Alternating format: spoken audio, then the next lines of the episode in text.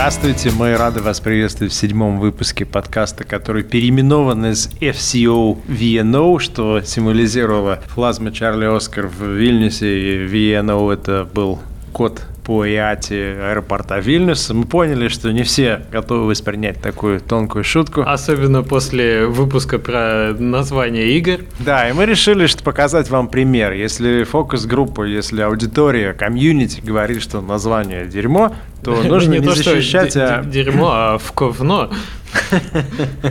Вот, поэтому мы пока просто будем называться э, FCO Вильнюс и, и посмотрим, как дальше пойдет, лишь бы это просто было удобно искать и все, все остальное не важно. Сегодня мы поговорим о том, какие базовые вещи нужно учитывать, подписывая лицензионный контракт на свою игру, то есть отдавая свою игру кому-либо другому. Э, это связано с тем, что буквально на днях мы с одним из разработчиков ровно то же самое обсуждали, прошли через все практические шаги и по горячим следам хотим с вами поделиться. Предположим, что вы, первая ситуация, подписываетесь с издателем и отдаете ему права, передаете. Вторая ситуация с инвестором и гарантируете, отдаете ему также права на эксплуатацию. Третья ситуация с партнером по разработке, который более мажорный, чем вы, и вы отдаете ему право собирать деньги и управлять проектом. Какие еще есть ситуации? Я думаю, это самое типичное. Издатель, партнер и, может быть, тот, кто покупает полностью. The money man. Да. The investor, да. А, есть очень простой список базовых совершенно вопросов. Значит, первое, что вы должны понять, что перед тем, как вы будете обсуждать контракт, согласовывать контракт, читать все эти страницы текста, вы должны понять, согласны ли вы с другой стороной по основным условиям сделки. Это то, что называется term sheet. Термшит может быть в виде э, письма в электронной почте. Term sheet может быть fancy в виде подписанного документа на одну страницу, на две, на три и так далее.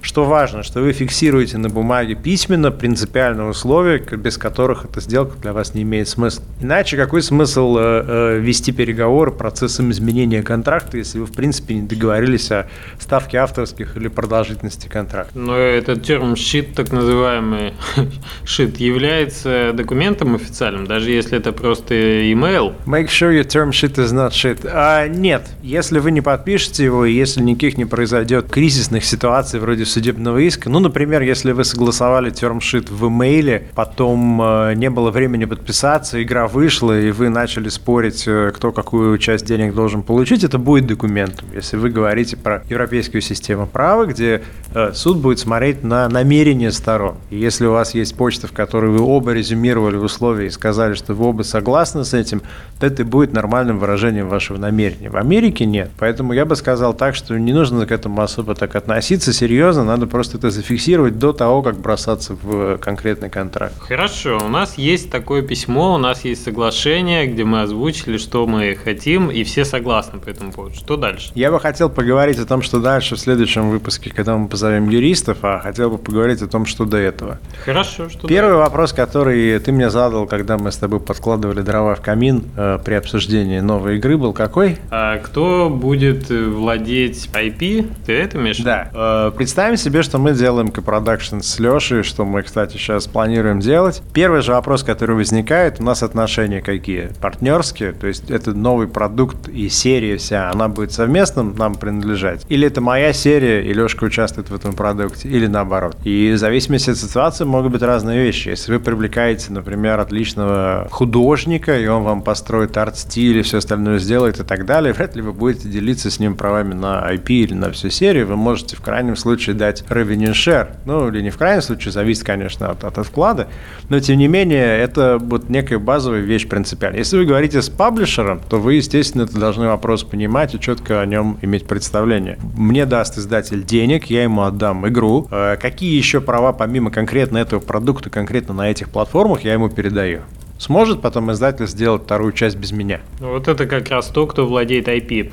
Если владение происходит 50 на 50 процентов, э, что в этой ситуации, например, может или не может делать там второй партнер? Это зависит вот очень сильно от того, где вы, ребят, находитесь и какие у вас отношения вообще, в принципе, по другим вопросам. То есть и прописаны ли у вас в вашем соглашении условия выхода из каких-то кризисных ситуаций. Я бы, я бы такие прям вот жесткие вещи сейчас не бросался. Я бы сказал так. Вот представь, что ты сделал делал игру, ты ее делал с двумя другими партнерами, и вы не договаривались о том, кому принадлежит IP. И потом ты решил сделать сиквел, и они все решили сделать сиквел, и ты не хочешь с ними работать, и они с тобой. Каждый пошел и сделал сиквел.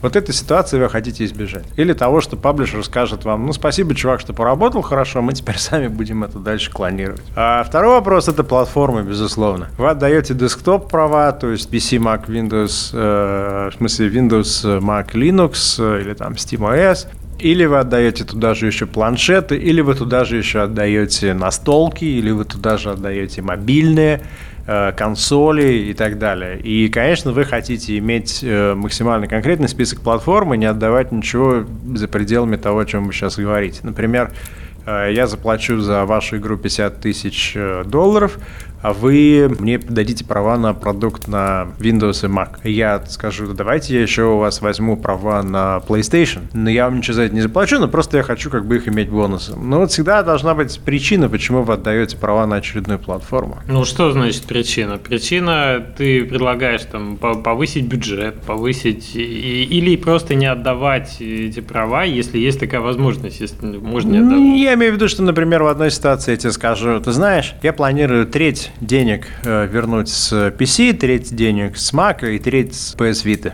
логично, что мне Vita нужна, это часть моего бизнес-плана. Или, например, я тебе скажу, ты знаешь, я хочу права на всех платформах, потому что я еще полтора миллиона долларов брошу на продвижение, на все выставки. Я не знаю, какая платформа выстрелит, но, но, но мне нужно вот быть покрытым по всем платформам, потому что я вкладываю очень много в продвижение. А другая ситуация, если я тебе говорю, да, ты знаешь, у меня есть план запустить твою игру э, на, на App Store, ну, я имею в виду на Macintosh, на Windows, ну, а с мобиль что-нибудь придумаем, короче, да, ну, ну, ну, дай мне права так, на всякий случай.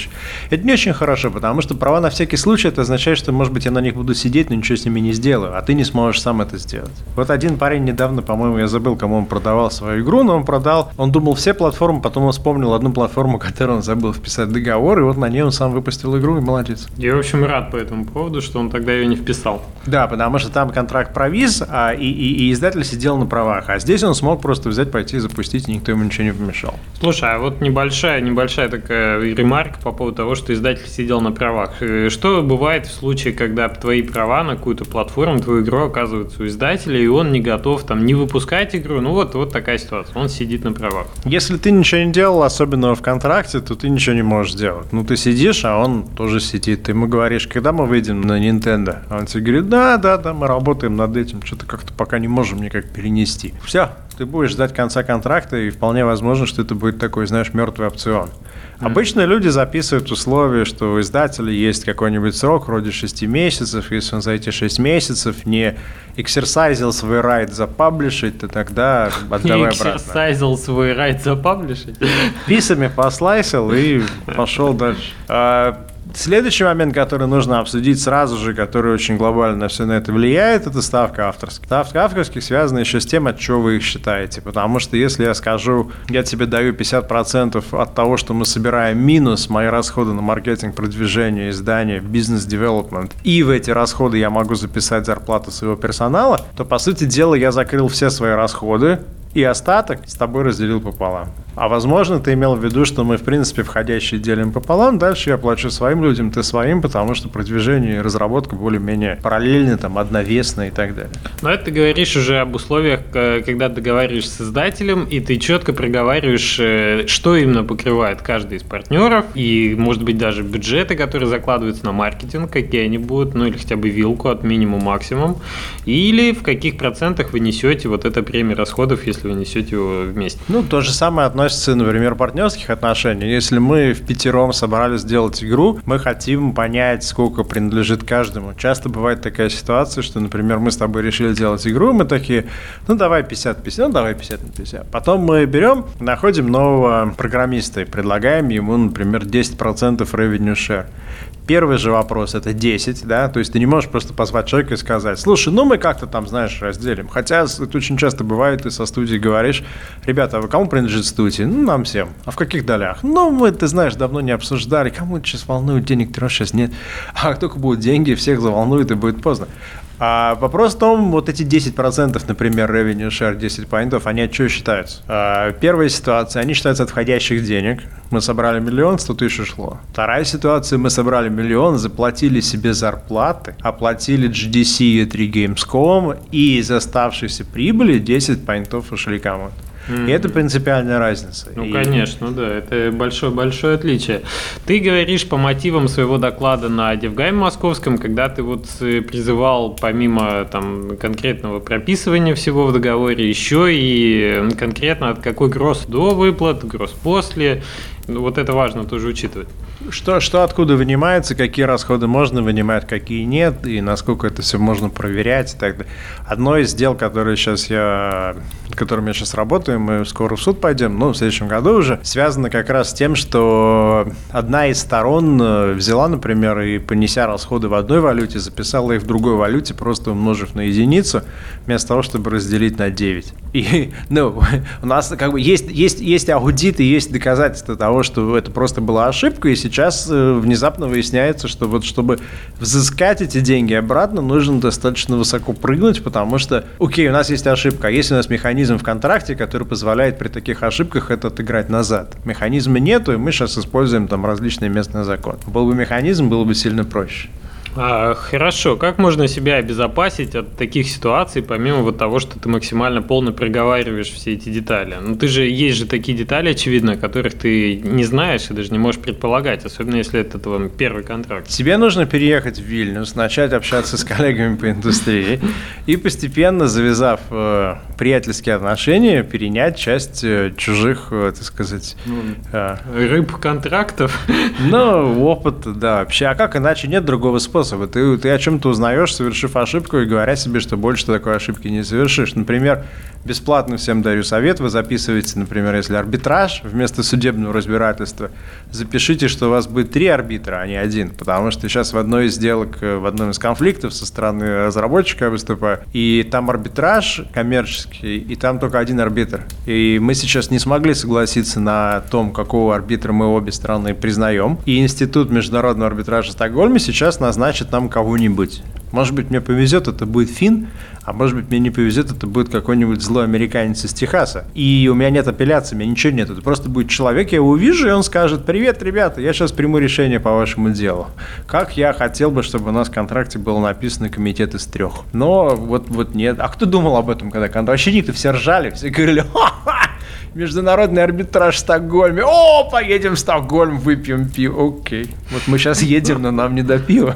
Ну да, да. Или можно слушать подкасты и впитывать на чужих ошибках, значит. Мудрость. Абсолютно. После авторских, после ставки авторских, самое важное, что вам нужно понять, это отчетность и ответственность за неплатежи и не предоставление отчетности. Э, если вы отдаете свою игру кому-то, пускай это будет даже очень мягкий, милый, добрый издатель. Этот издатель потом все равно возьмет и продаст себя с потрохами кому-нибудь еще. Ну, бывает такое в жизни. И что такое ежеквартальная отчетность? Это означает, что в январе вы продали игру на Steam, в апреле издатель вам за эти деньги отчитался, и где-нибудь в мае вы эти деньги получили в конце мая. Деньги, которые уже пришли от игроков в январе. Поэтому я бы вам советовал всем настаивать на ежемесячной отчетности по цифровым продажам, на ежеквартальной по розничным. То же самое касается, кстати, партнерских отношений. Потому что ты хочешь, если ты с кем-то в партнерстве, если ты с кем-то как имеешь какой-то профит-шер, ты хотел бы иметь, ну, ну, каждый месяц, когда приходят деньги в студию, в этот проект, ты хотел бы иметь отчетность.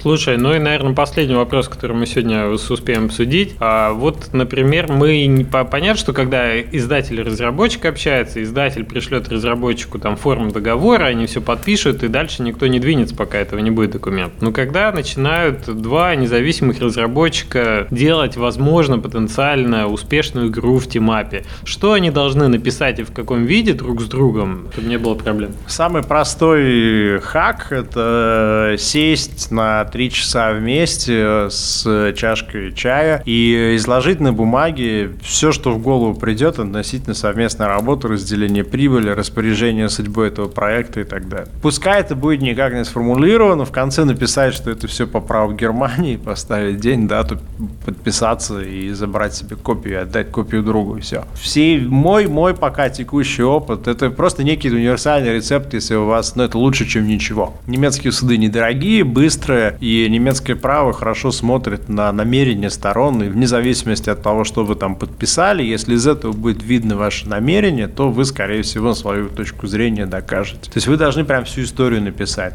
Меня зовут Сергей, я приехал в Вильнюс, э, меня зовут Леша, я приехал в Вильнюс из Магнитогорска. Нам вместе как-то один вечер, когда мы играли в бильярд, пришла идея сделать компьютерный бильярд с новой механикой, и мы совместно родили эту идею, нарисовали концепцию, и теперь мы начинаем это вот совместный там какой-то продукт в разработке. Чем больше будет деталей, тем будет легче потом в случае спора понять, что же вы хотели и вообще где вы стояли и что вы делали. Но это договор или, или это просто свободная форма? Это будет э, договор, изложенный в свободной форме, поскольку немецкое право, как и большинство континентального права, там, например, шведское право, оно смотрит на намерение и потом подставляет нужные законы, которые в этот случае действуют, то, ну, грубо говоря, это, там тебе достаточно будет, чтобы деньги взыскать и управлять этими правами и так далее. Ну, конечно, по-хорошему нужно просто брать юриста, который рекомендует другие студии, который умеет работать с такими ситуациями, который с тобой будет работать. Хорошо. Последний, перед тем, как мы перейдем к следующему выпуску, в котором мы поговорим про политику и не выложим его. То есть следующий номер уже будет девятый, а восьмой никто не услышит.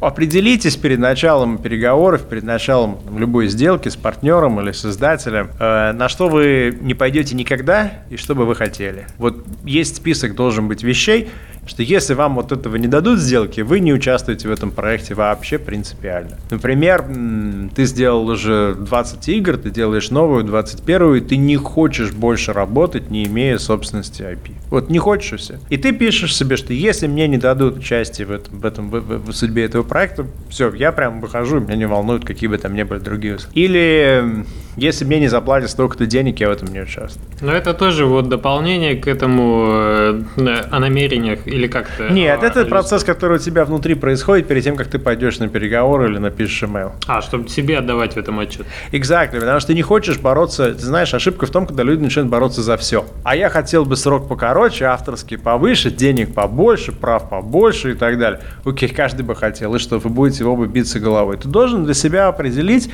вот это минимум, который я точно на не опущу. Все остальное, ну, давайте переговариваем. И, и ну, нормальная практика, когда ты говоришь, ребят, тут без этого, без этого, без этого сделки не будет. И okay. если ты честен, то люди поймут это. Если ты это не, не абьюзишь, не пытаешься это использовать как некий negotiation position. Это вам просто позволит свои мысли привести в порядок. Потом выражаете термшит, соглашаетесь с термшитом. После этого контракт – это техническая задача. После этого вы можете взять юриста, отдать ему термшит и сказать, слушай, вот есть термшит, сделай, пожалуйста, контракт, который бы полностью ему соответствовал. И обычно так и бывает. Мы согласились, потом пошли юристы в работу. Окей, я думаю, ситуация немножко... Рубль более понятно стало. А, я думаю, тут даже вот расстановка приоритетов для себя, все равно вопрос опыта. Надо знать, что для тебя важно. Для этого надо несколько раз там, может быть, обжечься или как минимум пообщаться с тем, кто обжегся. Но практика записывать свои отношения с партнерами, свои отношения с э, издателями, это, конечно, очень хорошо и в перспективе может избавить от очень многих там проблем. И все об этом говорят, и никто этого не делает, пока петух не клюнет жопу, но такова жизнь, мы вот еще раз сказали. Хорошо. До следующих выпусков, до следующих подкастов. Пишите в комментариях, что вы думаете по этой теме. В комментарии к восьмому выпуску пишите, что вы думаете по поводу политики Центробанка. Всем пока.